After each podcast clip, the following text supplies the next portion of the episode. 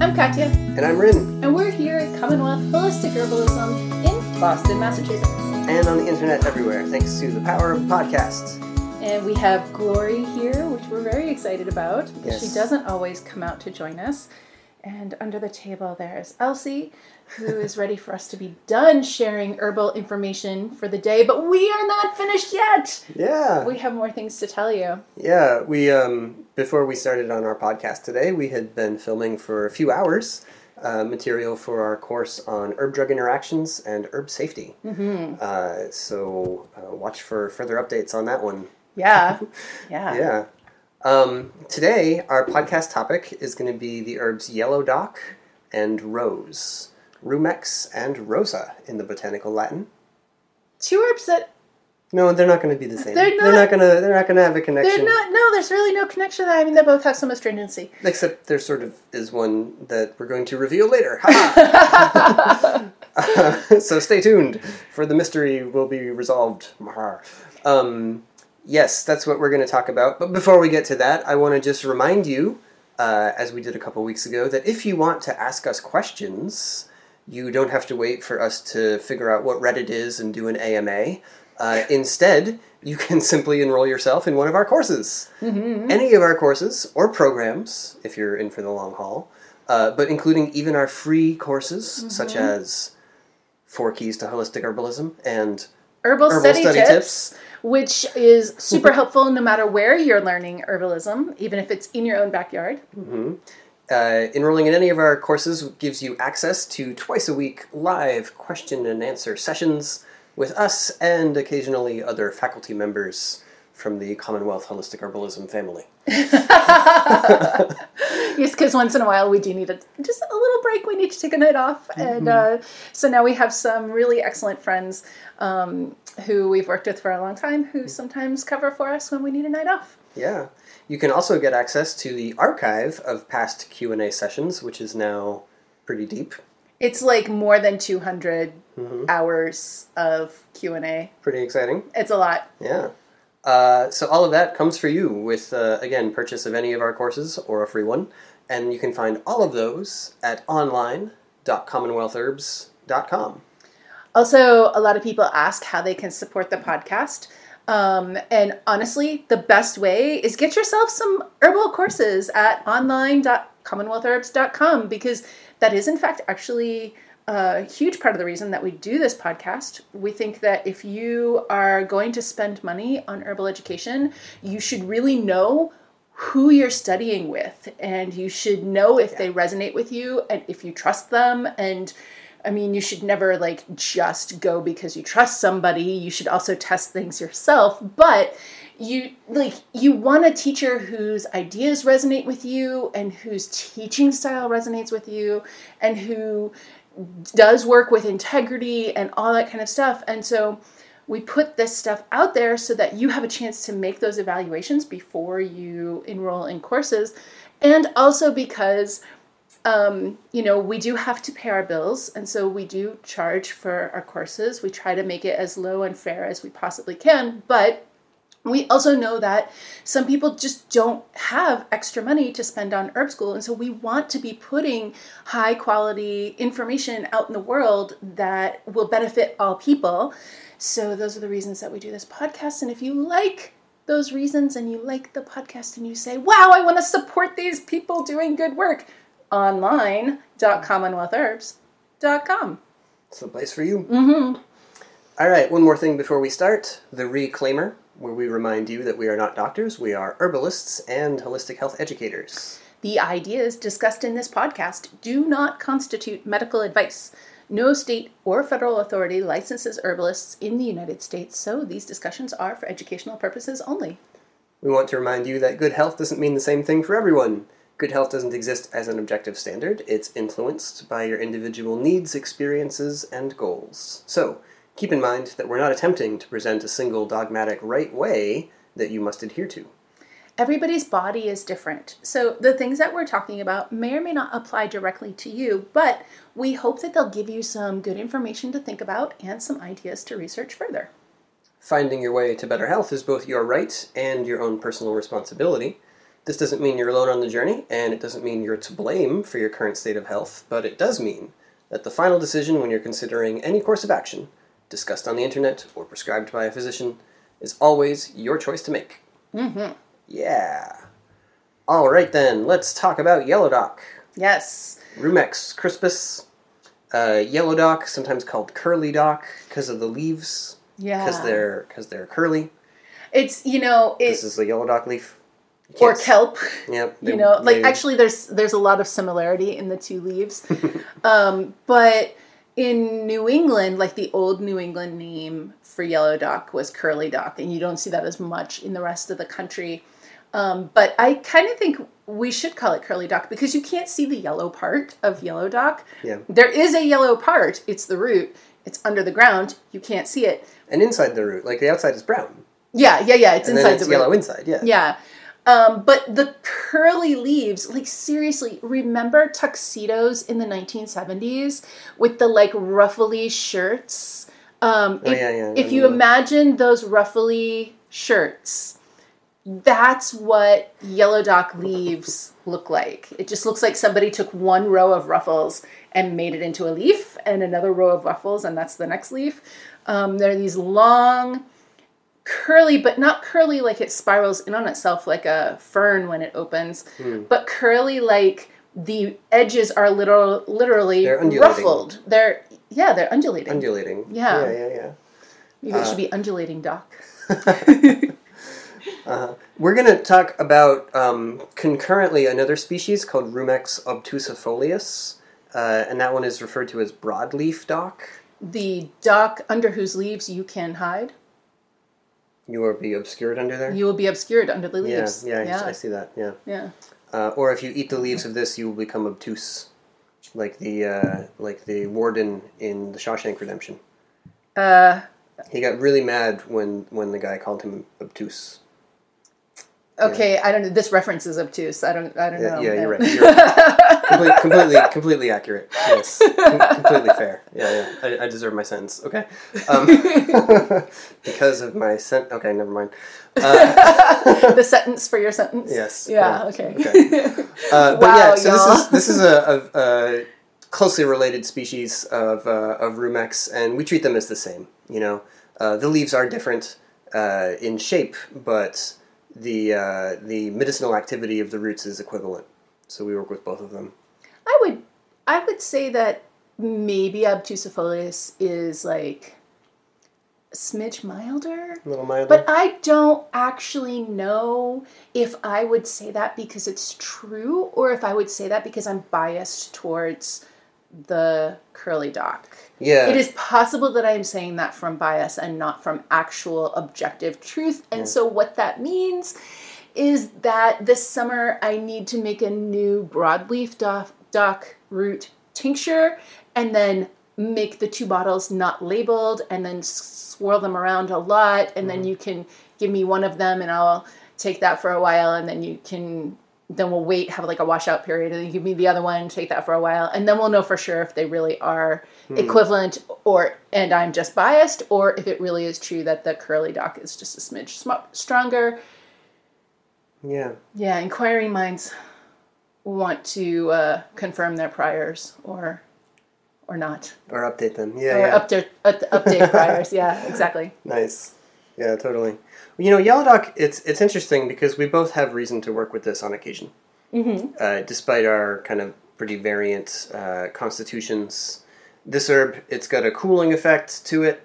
Um, it's kind of in that cooling group with the classic bitters. Uh, it has that, that type of, of activity, um, draining heat, especially from the digestive system, out of you. Uh, Rumex has a drying impact on the system, and, and it's and yet yeah Well- like I, I, as you're talking i'm like man like yellow dock kind of does it all it's like complicated because of the the astringency with some some sort of relaxant qualities. Although and like whether that's exactly the right word for it is like this word laxative is going to come up today, but not all laxatives induce that effect through relaxation of Right. the of the tight tight tissues that are clamped down too much. This one it's got a mix of effects, honestly. It kind of, it kind, we're kind of going to get to that laxative effect through astringency, which is kind of weird. But you were also talking about dryness, and it is drying, and yet it stimulates the release of bile, which is locally moistening. Yeah. Like- plus, if you're if you were having a lot of trouble um, in terms of your dryness versus moisture slider, because you were having poor absorption and retention of lipids, Mm-hmm. then you could work with a bitter, you know, mucosally astringent uh, herb like this, and you could still see improvements in your in your oil hydration status. Right. right? This is kind of similar to what happens with burdock uh, in, in, a, in a similar way, where the herb itself is drying, and if we just have you, you know, shoot shots of tincture all the time, you're going to get dried out. But with the right dosing, with the right preparation, and most importantly, with the right dietary pattern to go along Right, with it, yes, yes, yes. we can see this improvement in fat absorption and utilization in the body, and um, that could counteract that type of the dryness complex. yeah yeah so energetically this herb is um i was about to say complex and and simultaneously i was going to say straightforward um, and I think that's just yellow dock right there. Actually, it's it's not like this is a difficult herb to understand in terms of like you're just starting out. You want to work with this plant. Oh, it's a safe laxative. It's non-habit forming. Fantastic. Um, but that but once you start to really get into the mechanism of action, and the energetics of the plant, then suddenly you start to realize, like, wow, there is just a lot going on here, and a lot of it is very contradictory, but also makes a lot of sense. And so maybe we can go back to how I said, uh, like, it gets to the laxative effect through astringency. Um, and so you could just take some yellow dock and you would be like, wow, I took some yellow dock and then I had a bowel movement. Fantastic. I really needed to poop. And that would be kind of like the end of what you thought about it, and it would be fine. But then when you started to think, like, wait, they said it was non habit forming. How can it be non habit forming? Because other laxatives I've tried are habit forming. I do get dependent on them in order to be able to poop. And the reason is because what's going on with the yellow dock is that you have muscles uh, in the colon that, especially in the lower colon, that help you push your poop out. And they literally are kind of squeezing in, actually, an undulating sort of fashion.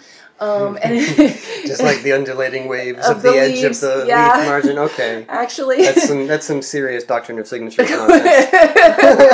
really it is. But I'm here for it. Let's go. Um, and so, you know, moving the poop down, kind of like if you've got a toothpaste tube that has a bunch of toothpaste because you were squeezing only in the middle, and now it's the bottom half of the toothpaste tube is empty, but like up at the top part, there's still a big lump of it, and now you have to squeeze it down, squeeze it down, squeeze it down to get the toothpaste.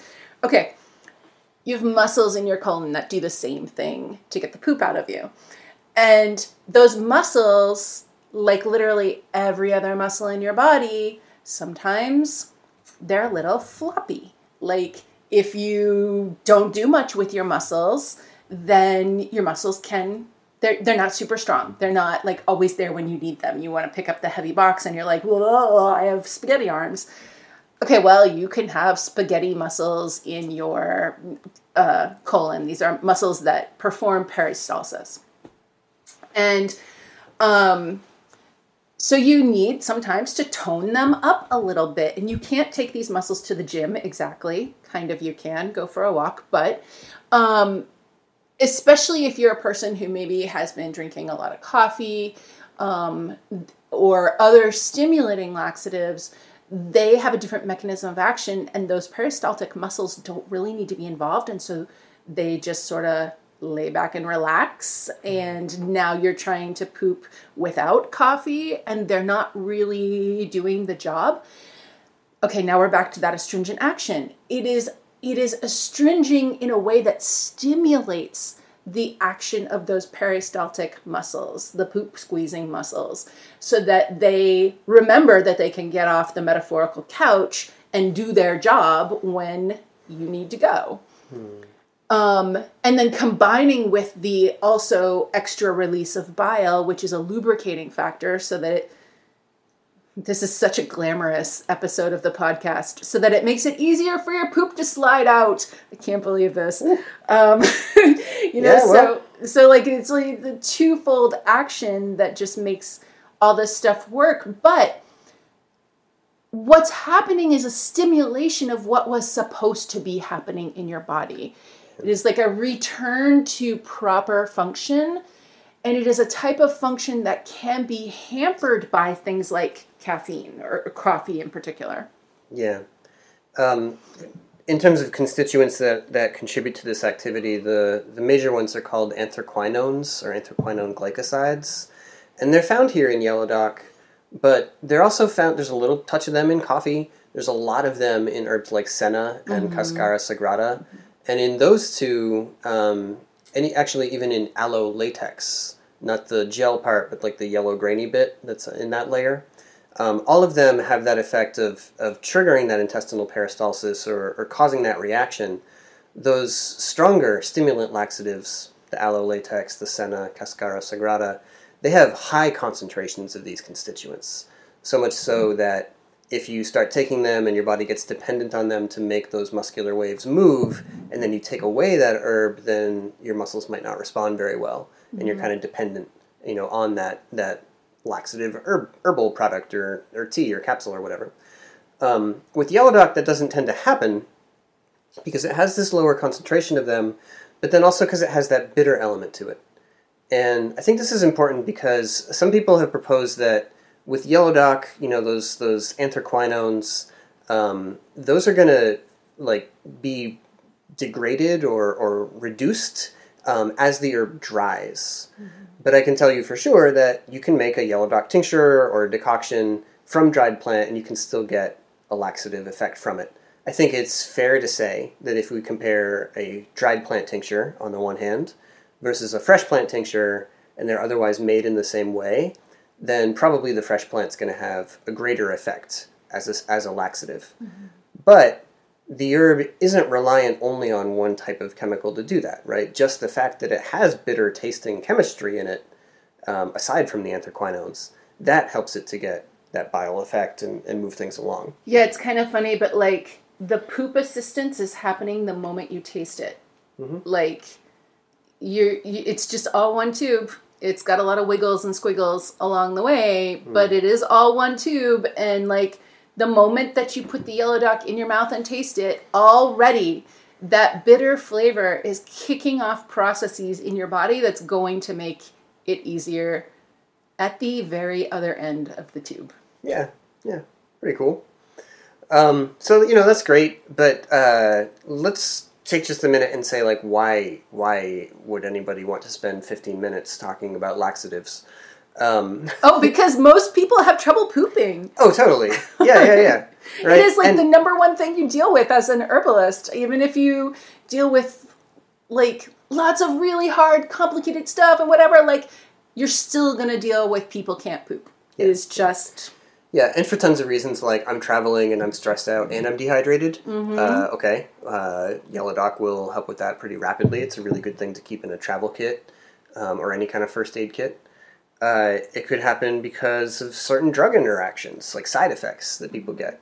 And, you know, we're going to investigate those one to one, but in most cases, Yellow Dock is still going to be a safe herb to work with, right? You took this drug, it gives you constipation. It's usually going to be safe to add some Yellow Dock into your life and get a bit of relief there. So that's really handy. But also, we don't want even um, what some people regard as normal and what we would regard as constipation to go on for very long, right? Or by which I mean like years, you know. Right. So, and what you mean by normal is like frequency, right? So, some people think that they poop, that they're not constipated and they think that they poop a normal amount. And what that definition is for them is once every two to three days. Mm-hmm.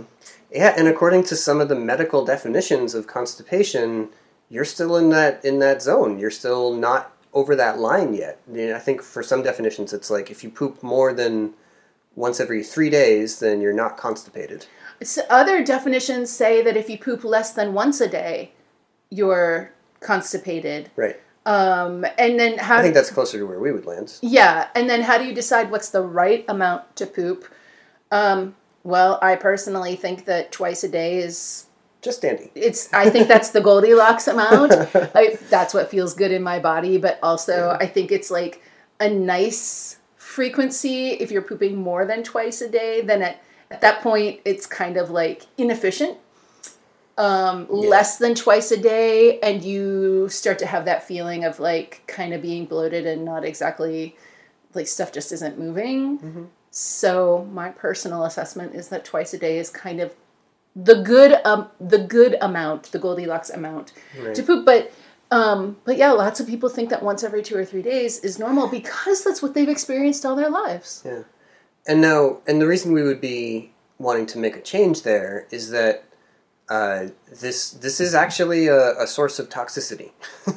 okay, now we're pretty cautious about talking about toxins and toxicity and detox and all of that.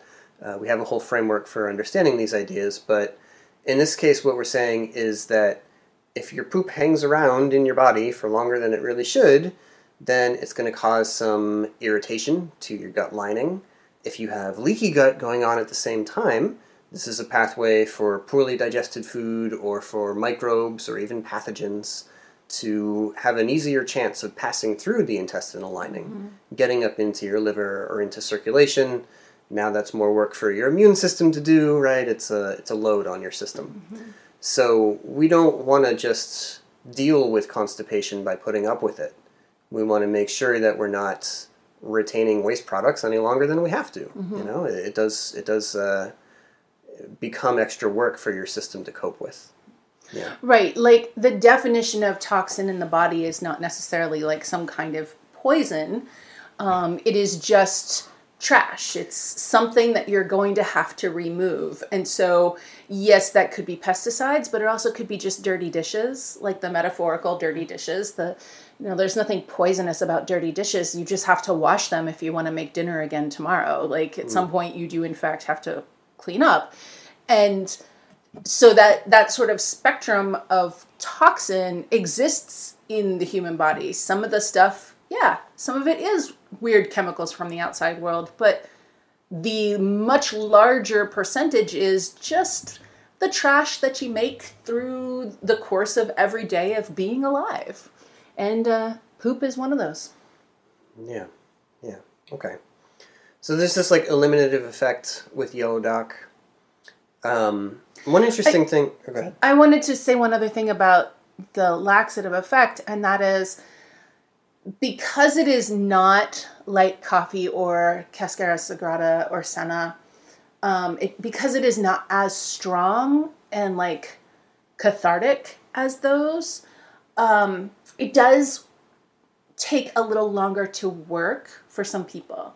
So, depending on how fast your own metabolism is and your own body, you might take a dose of yellow dock in the evening and then in the morning you have a nice bowel movement. Somebody else who has a really like fast moving system, they might take a dose of yellow dock and 15 minutes later be going to the bathroom.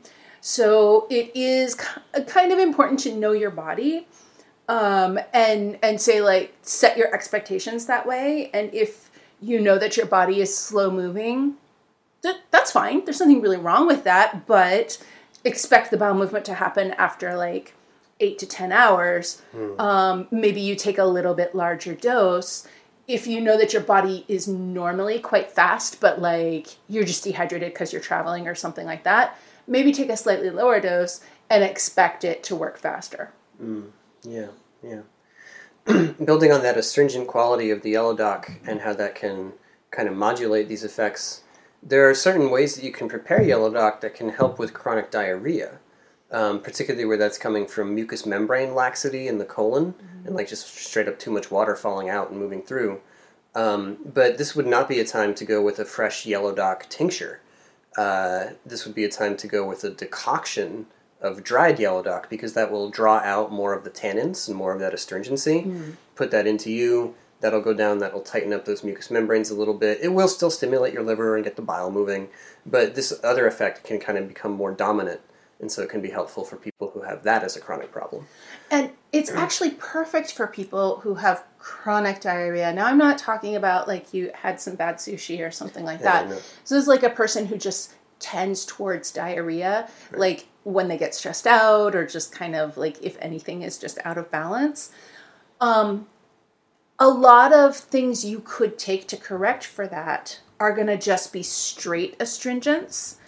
And it's very easy to overcorrect in that sort of situation. You take a straight astringent, you just keep taking it until you stop having diarrhea, and then you're like, oops, now I'm too dried out.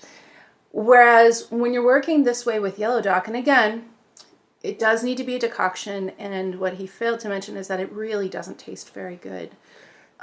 It's not the easiest thing to cover over. You know, it's like sometimes it's like, well, throw some chai spices in there, you'll be fine. I don't know, yellow dock gonna work with chai yellow dock. it might be not the best. No, you could maybe put a little ginger in there, but Yeah. I, I honestly I wouldn't try it. I know I say that with a lot of things that don't taste good, but I kind of really mean it with yellow dock. Um, it's it's not like you're gonna puke. It's just that it it just doesn't taste awesome. It's muddy for sure. It- yeah, it's a muddy but- flavor. but but again, the reason for the decoction is because more of the astringents are extracted into water. Um, but you're still getting that bitter action. You're still getting all of the other factors. So you, it's it's like you're not shutting down the system. You're just slowing down the system. It's a a much more nuanced response so that you're you're not like gonna set up a situation where great, I don't have diarrhea now, but now I can't poop at all. Yeah, I figured it out. What you do is, well, no, wait, that won't work either. Damn it. You really I was gonna need, say, I was gonna say, you put it together with cacao, uh, and and do like a, a chocolate thing, and that would that would be okay. Because the yellow dock by good. itself, it- it's it's not chocolate, but it's almost that, and maybe it's just because of the color, but. No, Okay, never mind. This is gonna, No, but the no, reason it's no. not going to work for the for the diarrhea person is that if you throw in enough cacao to cope with the flavor of the yellow dock, Now you now you're gonna laxative have all of those. Xan- uh, yeah, you're gonna. yeah, no, that won't work. it's going to be too stimulating. Yeah. Plus, I don't know, like we need that bitter part. It is serving a legitimate function. Mm-hmm. Sometimes an herb is bitter and you're like, eh, that's not awesome. I'll just cover that up. But but okay, but the bitter is uh, actually always serving a legitimate function. It's just sometimes you can get away without it. Yeah. But in this case we really need it. Yeah. We really need it. Yeah, yeah. Yeah, muddy, earthy, you know. And part of that is mineral content, and part of that is iron content. But whenever we start talking about the iron content of yellow dock, and if you're all brand new to herbalism, then you might be like, well, that came out of left field. But um, but like any monograph about this plant, and and we're kind of replicating some of it here, is going to talk about laxative effects. We're trying to add the nuance about the way that you prepare it and how you work with it, and how sometimes for diarrhea it can help too. Okay, trying to add that layer. And then you'll, the other thing you'll see about yellow dock every time is the the that it can help with iron, and then it can boost up iron status. Hmm. And that's true, yes. But we want to think about how that happens because some places they report it and it's like, well, it must be because it's rich in iron. And you know what? That's not entirely wrong either because if you look at the plant as it goes through its stages of life, it literally rusts in the autumn. You know, like it turns a, an exact rust red color. Some of that is because of iron content in the in the plant, uh, in the the straw parts, the aerial parts of it, uh, And the, this- the leaves as well. the seed pods have it too. Yep.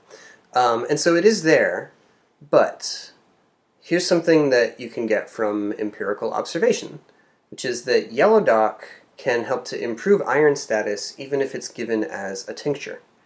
And if we're talking about giving tincture, we are not talking about that substance itself being such a rich source of iron or any other mineral that it's uh, boosting up your levels in a, in a nutritive way.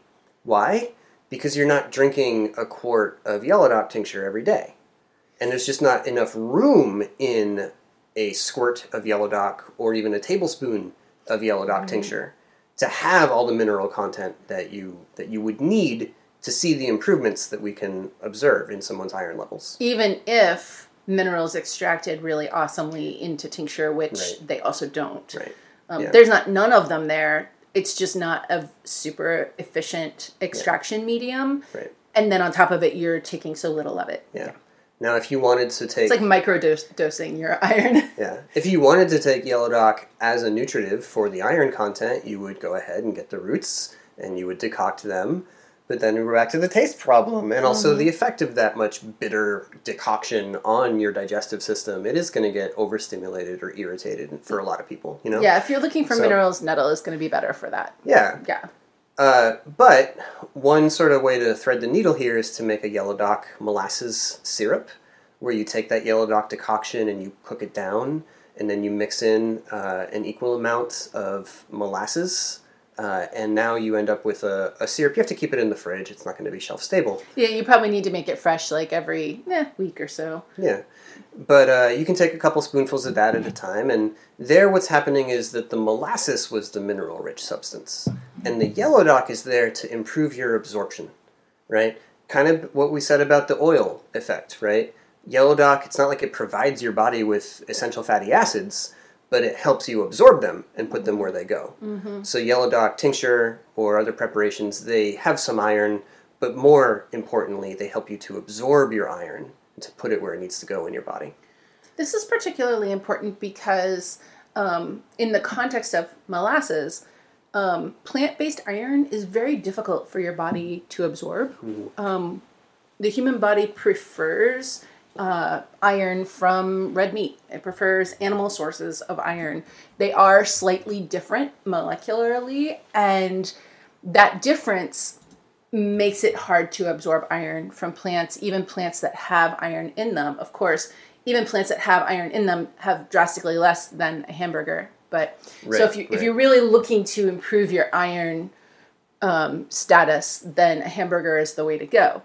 But But, you know, take yellow dock tincture before the meal. right, right, right. Like, that would be the best way to do it. Right. And so whenever you're gonna have plant sources of iron, they they're just not easy for the body to take in. And so pairing that up with yellow dock makes it a lot easier for you to absorb those sources. hmm Yeah. There's you know, it's funny because iron absorption and iron activity in the body is a super complex topic that is in fact well understood. It's just super complex.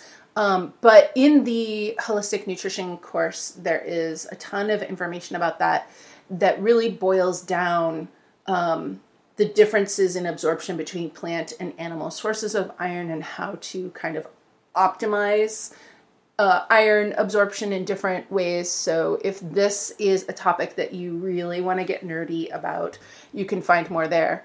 Um, but the but for the short version, yes, Yellow Dock will um, help you, especially with those plant sources. Yeah. Um, you know, the effects of, of all of the things we've talked about here so far, right? We have like enhancing some nutrient absorption. We have enhancing some waste elimination, right? Uh, stimulating the liver and, and that kind of activity, other digestive organs. Um, and so this is one of our classic alterative herbs, right? And I feel like in the last few of our A to Z episodes, we've talked about alteratives um, and how it's this idea that we can improve the quality of the blood and the lymph and the circulating fluids in the body through enhancing your nutritive intake or your absorption or utilization of those nutrients, circulation of them through the body, elimination of wastes from the system. That all of those are part of a complex that we can identify under that umbrella term alterative. Yellow Dock is a classic alterative if you ask anybody. Um, and we can understand why, because it, it sort of gets you on like two of those critical points, right? Not so much about circulation, but for sure, absorption of nutrients, elimination of wastes. This is a great herb. And so that kind of leads us to some of the other traditional indicators for yellow dock, like eruptions on the skin, um, acne, boils, pustules, and and uh, uh, wh- what's some of those older words for uh, these kind of things, like wanes or uh, Oh, those are older. Where Yeah. I was gonna say no, your words are better. yeah, all kinds of different things. Uh, If it's on your finger, it's a felon. I don't know what that one's about, but yeah, yeah. So you know, um, eruptive uh, problems like that. Today, maybe we label it psoriasis or eczema or uh, you know something something else like that. Yeah, it's But- not that in history times they weren't smart enough to observe that psoriasis and eczema look different, um, and that like a rash and boils and whatever else that all these things look different. It's just that they had different names for them. Yeah, totally. Sometimes the names are pretty funny, but um, you know, just just because we call psoriasis that today doesn't mean that people didn't know what it was a long time ago. Yeah. So this is an herb, and it's not so much that like the herb chemistry moves up to your skin and, and acts there, or like the constituents of the herb are like floating up to your skin cells and making them behave differently or affecting your nerves or whatever. This is just the gut skin axis. This is just the connections between what's going on in the middle of your tube and on the outside of your of your surface area. Yeah. like it's all the same kind of cell, you know. But also, you know, the other part of that access, uh, access, the other part of that axis is the liver too. It's like improved skin is the direct result of improved liver function. Um, it is also the direct result of better nutrition. It's the direct Yeah. result of better sleep. It's Right, and this and this is why it's not like okay, you take anybody with uh, eruptive skin problems and you give them yellow dock and it all goes away, right? Mm-hmm. If your diet is coming from McDonald's and from you know uh, wherever, then uh, you might see some more eliminations on the skin. You know, we don't see that too often with yellow dock or or burdock by comparison, but sometimes like a person with a bad reaction to a drug uh, sometimes that causes skin expressions. And then you go and you take one of these gut skin axis herbs, and for a while at least, that gets even worse. Yeah, and Um, and that the reason for that, it's not like herxing or or whatever. Um, and it's not even like, oh well, it should be getting worse before it gets better. Like, The healing crisis. yeah, no, please, no, not that. Um, yeah, um, but but it is simply a matter of your skin is a pathway of elimination, and especially if your liver is bogged down and your kidneys are bogged down and your guts are bogged down, then your lungs and your skin are going to try really hard to pick up the slack, right? all of the parts of your body have to live together in community in order for your body to function. And so they want to try to pick up the slack when other parts are failing. And so if you are in a situation where your liver's just not doing awesome, and then you start to make some improvements, but your skin is has not yet adjusted. Your skin is still like I need to be doing a lot of the work here. Your liver's starting to improve, so you are processing more of the crud in your body that previously you just weren't getting around to. Uh, okay, that will be an indication that more crud is being processed and the skin has the liver is not yet sufficiently improved for the skin to believe that it doesn't need to help anymore. Mm-hmm. So it isn't a healing crisis. It's just like the skin was pitching in to get the work done, and it's not going to stop doing that until it believes that the liver is actually stable and can do the work on its own. Yeah. All right. So when you stop having the extra acne, you can be like, woohoo, my liver is stable and doing the work on its own. Feeling good. Yeah. Yeah. Uh, so everything we've been talking about has been about yellow dock root. Um, I personally really haven't done pretty much anything with the leaves, but you do hear about it from time to time. Uh, one thing that we want to make sure everybody knows is that you're not going to want to go around eating raw yellow dock leaves. That's bad news, apparently. Yeah, honestly, yellow dock leaves don't make great food. It put it into that category like poke leaves. Um, that if you are hungry and you have no access to any kind of food and you really need a vegetable, okay, you can eat yellow dock leaves. Maybe boil them twice, Boil like twice, like yeah. you do with poke. But they're they're not awesome. They're not delicious either. I bring this up because you had a case you were just telling me about earlier today. Oh, this is why. Yeah. So in Europe, yellow dock is banned, um, and the reason is because somebody hurt themselves eating a bunch of raw yellow dock leaves, and um, so when that case report happened in the EU, the the various governments. I'm not sure if it's at the EU level or at various um, countries in the EU, um, but I know Iceland is one of them. Uh, made it so that you just can't work with Yellow Dock because they said, "Oh, this isn't safe." Well, the root is safe. Just don't eat the leaves like salad. Don't Yeah. don't do that. Yeah. Not, not a not a raw food item. No. Mm-hmm. No, some no, you can't you can't live on only raw food. Some stuff has to be cooked. Yeah. Yeah. Okay, well, let's go ahead and move on to Rose. And I'm realizing now that I uh, I mixed up my alphabet a little bit, and that's pretty embarrassing to me. Um, it should have been O before you. Uh, Oh, so we should have said rose first. should Is have- what you're saying? should have been Rose and Rumex. Yeah, Oh, well, that's fine. It's fine. It's fine. it's fine. Yeah. you don't mind, right? Wait, you know what? Listen, when I was a kid, my last name was Whitney, and um, every once in a while, not often enough, but every once in a while, an elementary school teacher would have like, today we'll line up for lunch in reverse alphabetical order, Oh. and I didn't have to be the last person in line, and I loved it. So today is in memory of those few precious times that elementary school teachers let us line up for lunch in reverse alphabetical order. Uh, yes. Could also be that we wanted to get the earthy bitter laxative out of the way before we talk about the light floral, uh, you know, nervine of Rose. No. Yeah, maybe. That's true. Well, all right. Now, now we've uh, clarified that one. So let's talk about rose. And this is one of those situations where you say rosa species, plural, right? Lots of different rose species that one can work with for medicines. no rose species that are sprayed with pesticides, though. No, thank you. because like a lot if you go to a florist often the roses that you get there are um, like sprayed with pesticides and stuff like that. So or um, like fed crazy bananas rose food like rose plant food in order to grow these crazy banana ros- roses that don't really exist in nature. Like what you think of as a valentine's day rose doesn't exist in nature anywhere that was um, cultivated uh, Yeah. And- Sometimes the ornamentals trade scent for color as well. Sometimes And that's going to matter to us as uh, in terms of the the efficacy.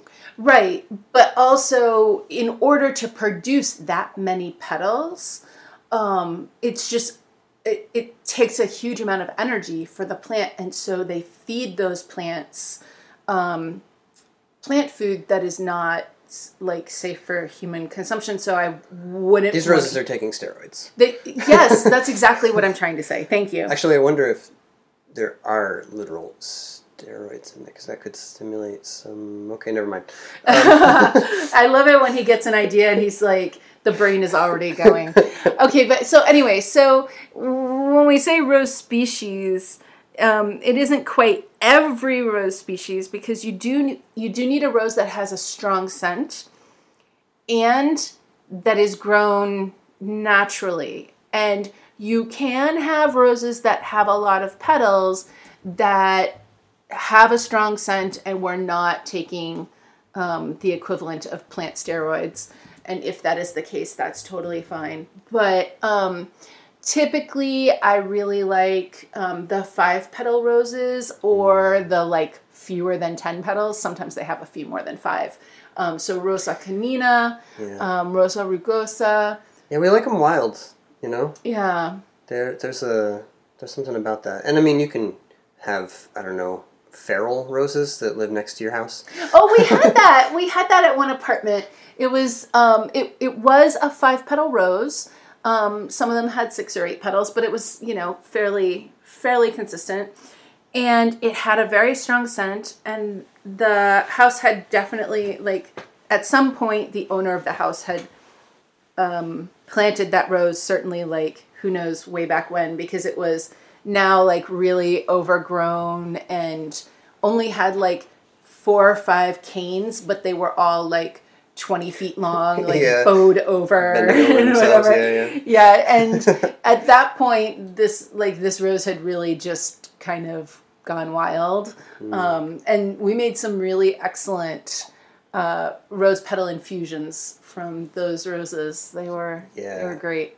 Yeah, it's handy if you have a if you have a bush close by Mm-hmm. because then you can gather petals and then come back again a few days later and get some more and come, Mm-hmm. come back and get some more. And that can be good if you want to make like a a larger amount of say rose petal infused honey. Oh, which is yes. just fantastic. Super delicious. really good to have. Mm-hmm. Yeah, it absorbs the scent and the and the flavor and everything really well. Lovely. Uh, and that is not just delicious, also, it's fantastic skincare.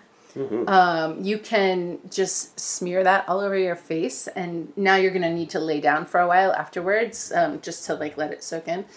But like if you're the kind of person who enjoys doing face masks, um, you can mix it with other things. But honestly, if you have rose infused honey, don't even mix it with anything. Just put it on your face straight because it's so amazing. And then you know after 20 minutes or so, you wash it off, and uh, your skin is all glowy and wonderful. Yeah.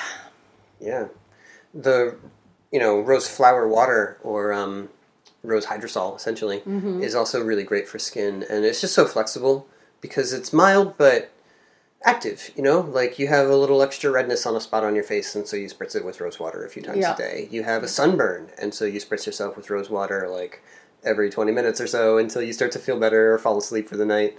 Uh, yes, that is reference to experience of mine. um, but it works, you know, like you, you, you come home from the day where you're like learning advanced swimming techniques and you're out in this California sunshine for 12 hours. And then you come home to your hotel and you, you know you're going to do the whole thing again tomorrow. And you're like, wow, I'm pretty red here. And so you're like, all right, well, I've got this evening. And you spritz yourself with, with rose water every 20 minutes. And you fall asleep and you wake up tomorrow and you're still pink. But uh, you're not cracked, you're not bleeding, you're going to be okay. Yeah. You know? Yeah. Um, the frequency does matter with those kinds of applications. honestly with all natural interventions um that you you almost always have to do them more often um yeah Yeah, that is just like the reality yeah. And of course, rose water is just a great thing to have around in the in the bathroom and the first aid kit and all kinds of places. Really, I mean, like as a daily skin toner, absolutely, mm-hmm. really does work. You know, Yeah. particularly if you have more oily skin or more of a damp expression, like it's gonna have it. Well, it's energetics, right? Cooling, drying, tonifying. So it's gonna tighten things up. It's gonna reduce the redness. It's gonna reduce the swelling. Yeah. Look y'all i'm 49 years old and i don't have wrinkles on the sides of my eyes and that's because i spray rose water on my face and then i put rosehip oil on afterwards. I used to hmm. put olive oil but then i was like wait you can have rosehip oil? That's pretty great. And yes okay sometimes my skin does glisten a little or i kind of have a little glow but the thing is that I would always rather just like take a moment to blot a little extra oil off my forehead, um, at, but know that my skin is really getting all of the moisturizing that it needs. Um, it's just, it's actually better for your skin to be just a smidge on the oily side. Yeah. Um, on the face. know, yeah, Yeah. yeah, Yeah.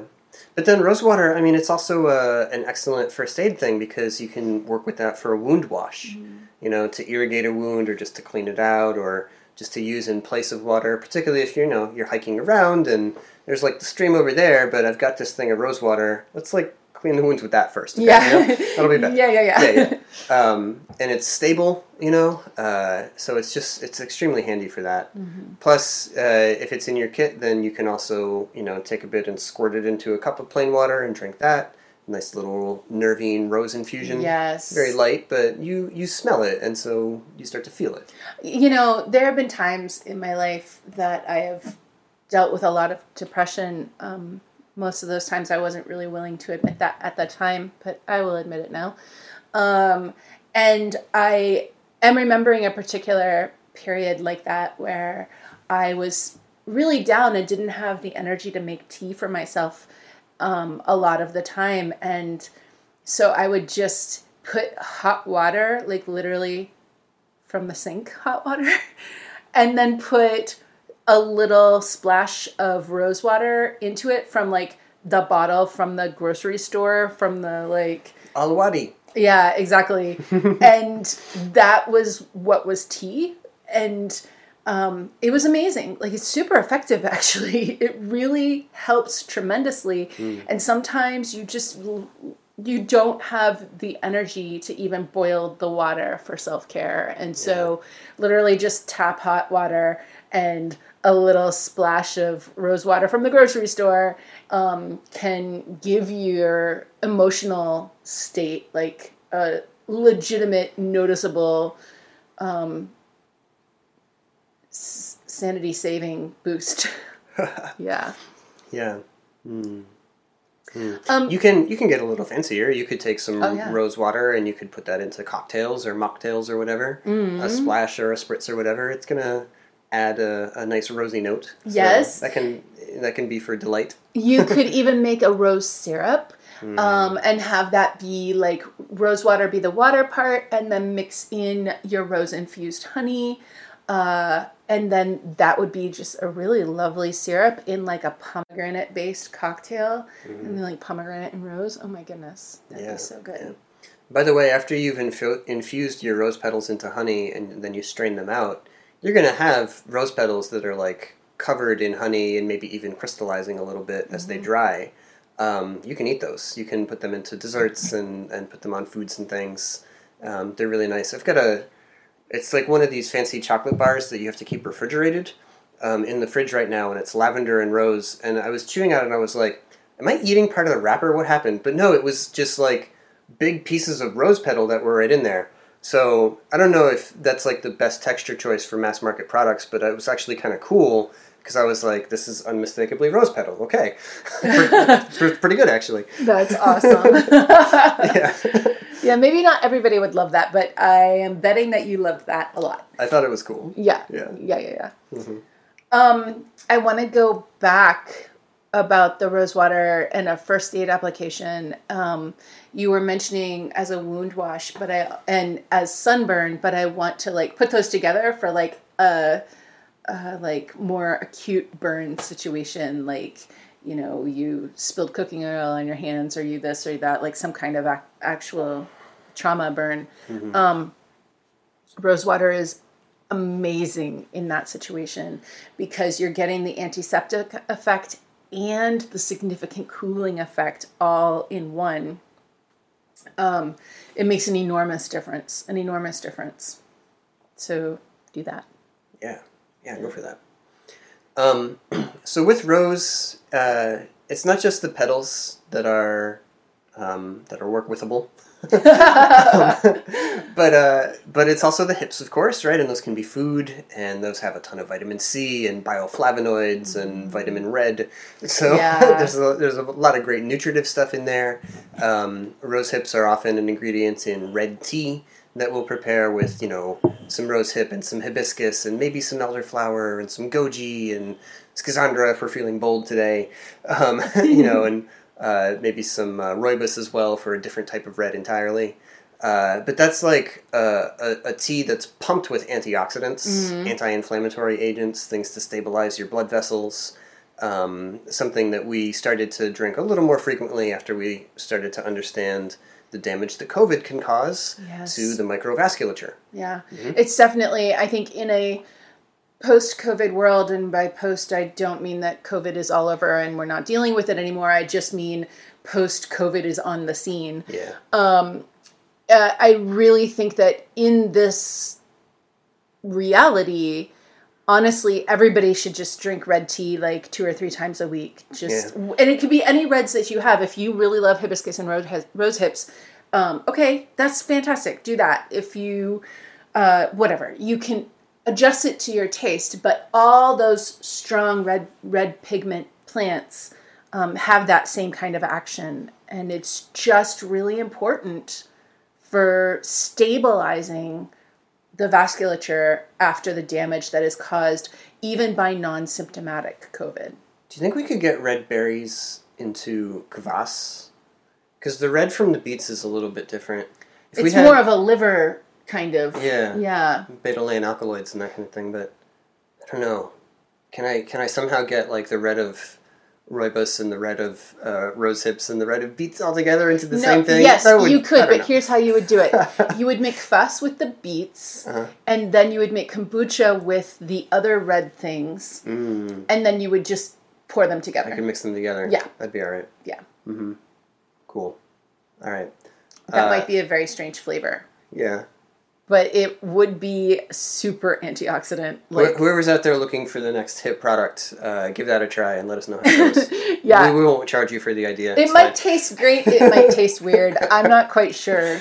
Um, but it will be But you could you amazing. could totally sell it as a superfood. Let's Yeah, it, well, it would in fact be one. It absolutely would. It would in fact be yeah, one, it would in fact be one. Yeah.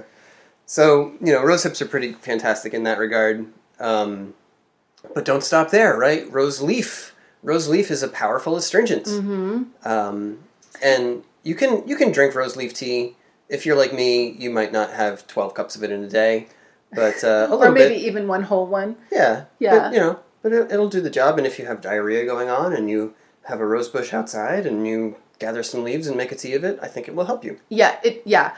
Um, so it will be more bitter, and honestly, rose petals have bitterness as well. Yeah. Um, they have the floral aspect that kind of helps cover the bitterness, but if you make tea out of only rose petals, Yeah. the end result will be bitter. Your, your nose and your tongue will tell you somewhat different things. Yes, exactly, exactly. But the leaves will be will have a stronger bitter focus than the petals do, um, which honestly is probably good because you don't always need as much astringent as the leaves. I I feel like the leaves of a of rose are more astringent than raspberry or blackberry. Yeah, and those are all in the same family, right? Mm-hmm. This is Rosaceae family. Um, I, I don't think that it's as astringent as like sumac. or crabapple leaf, if we want to stay in the same family. Yeah, yeah, right? yeah. Yeah. So, th- so there's a scale there too. Yeah. But that's good to know, right? And there's that acronym JARFA, just another rose family astringent. Um, and that's good, but don't don't assume that means that they're all equally potent, Mm-hmm. right? And so, like, construct for yourself a sensorial scale of which of the rose family astringents is the most. Yes. yeah, and and you know, be be trying to apply that right for you know if this is a child that has some diarrhea versus somebody who it's like really severe and we really need to like tighten things up fast. You know, Mm-hmm. yeah, different approaches. Yeah. And then you were um, wanting to remember the root also. And so, just like we put the leaves on a spectrum with the other rose family plants, you can also make a spectrum of the plant of just rose itself. And so, the petals are astringent, but mildly so. Definitively, but mildly. The leaves are more astringent, and the root is, whoo boy, it is astringent, y'all, let me tell you. Yeah, Yeah. like like the tincture is wicked astringent. The, yeah, yeah. Like one of the most astringent tinctures. Um, Reminds Yeah. us, well, it you know, uh, there's a reason why rhodiola, which we talked about a couple weeks ago, uh, is called rose root, right? And it's because if you chew on a rhodiola root and you chew on a rose root, they're roughly the same degree of astringency. Mm-hmm. Yeah, plus, rhodiola roots are often kind of rosy scented, kind of kind of red color, Yeah. not red, like kind of pink. Maybe. Sometimes there's a rainbow going on in there. yeah, yeah. There's It's pretty gorgeous. there's they're um, kind of amazing if you ever get the chance to harvest them, um, like for real. And um, you know, if you're not in the south south, you probably can grow one year's worth of rhodiola. It won't over it won't overwinter, but um, if you have like a a place that gets a lot of sun, but you can make it be not too hot. Um, that's a challenge. Um, then it will grow, and then you can see the roots. But they are very cool. Yeah. So rose root, you know, we're not saying that you're going to go out and like dig up your rose bush and harvest the root all the time, but um, if somebody was going to dig up an old rose bush and you knew something about how they had been treating and spraying that rose bush over the years, Right, like if it was a wild rose bush, um, which is what happened for us. Um, there was some wild property that was owned by the Audubon Society, and um, the we belonged to the group that like helped maintain that land, and they w- wanted to remove a couple of wild rose bushes, and we knew that nothing had been done in on that dirt, like it was just all left alone, and so we were like, well, wait we'll come help remove them, but can we take the roots? And um, and made a ton of tincture out of the roots because you don't always have the opportunity to dig up a rose bush. Yeah. Yeah.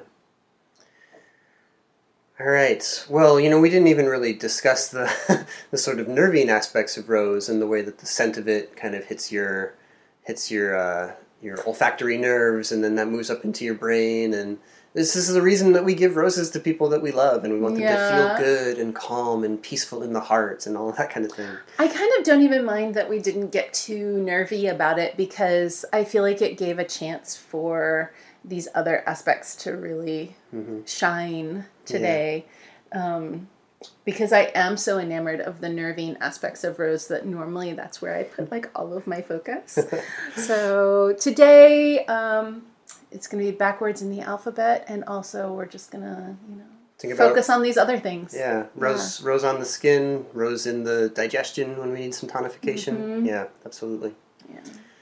All right. Well, you know, skins come up a few times today. Uh, if there was a unifying feature between Yellow Dock and Rose, it would be that uh, one way or another you can see skin improvements. Yes. Okay. Yes. So, just want to let you know that we do have a course on integumentary health, and there's a bunch of great fun herbs in there, um, including ones that you probably think of if you know anything about herbs, such as calendula or burdock.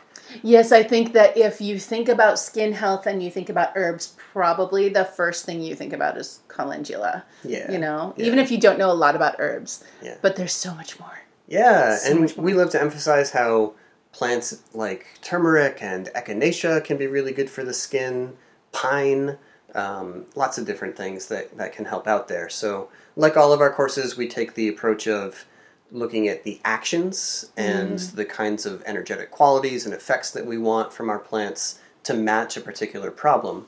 So, it's not just saying take calendula when you have a rash or put rose water onto your acne or whatever else, but helping you to understand at a deeper level why those things work and also which other things could also do a same, the same job. Right. When you really understand the actions that you need and you understand all of the different plants who have those actions, then when you run out of one, it's not really a big problem because you know who you can swap for.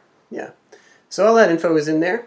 Um, and like all of our courses, you also get live Q&A sessions twice a week, integrated discussion threads in every lesson, lifetime access to the course material, and any updates we make in the future. Yeah, you never lose access to our courses.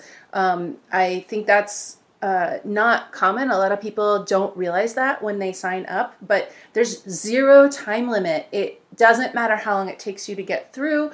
It doesn't matter if years from now you say, Ooh, I really enjoyed that course and I want to go back and review it. I want to go do it again. Hey, it'll still be there for you. It will always be there for you as long as the internet exists. Yeah. Uh, we've got quick guides, we've got action prompts, we've got we've got uh, capstone assignments for you to really test your knowledge and all that. Don't worry, Um, they're not stressful. No, it's fun. It's fun. You're gonna love it. uh, so all of that and more to be found at online.commonwealthherbs.com. Mm-hmm. Yeah. All right. Well, that's it for us this week. Uh, we'll be back next time with more holistic herbalism podcast for you. Until then, take care of yourselves. Take care of each other. Drink some tea Drink some tea. and uh, spritz some rose water everywhere. Nobody would mind. Sounds great. Yeah. Let's do it. Bye. bye bye.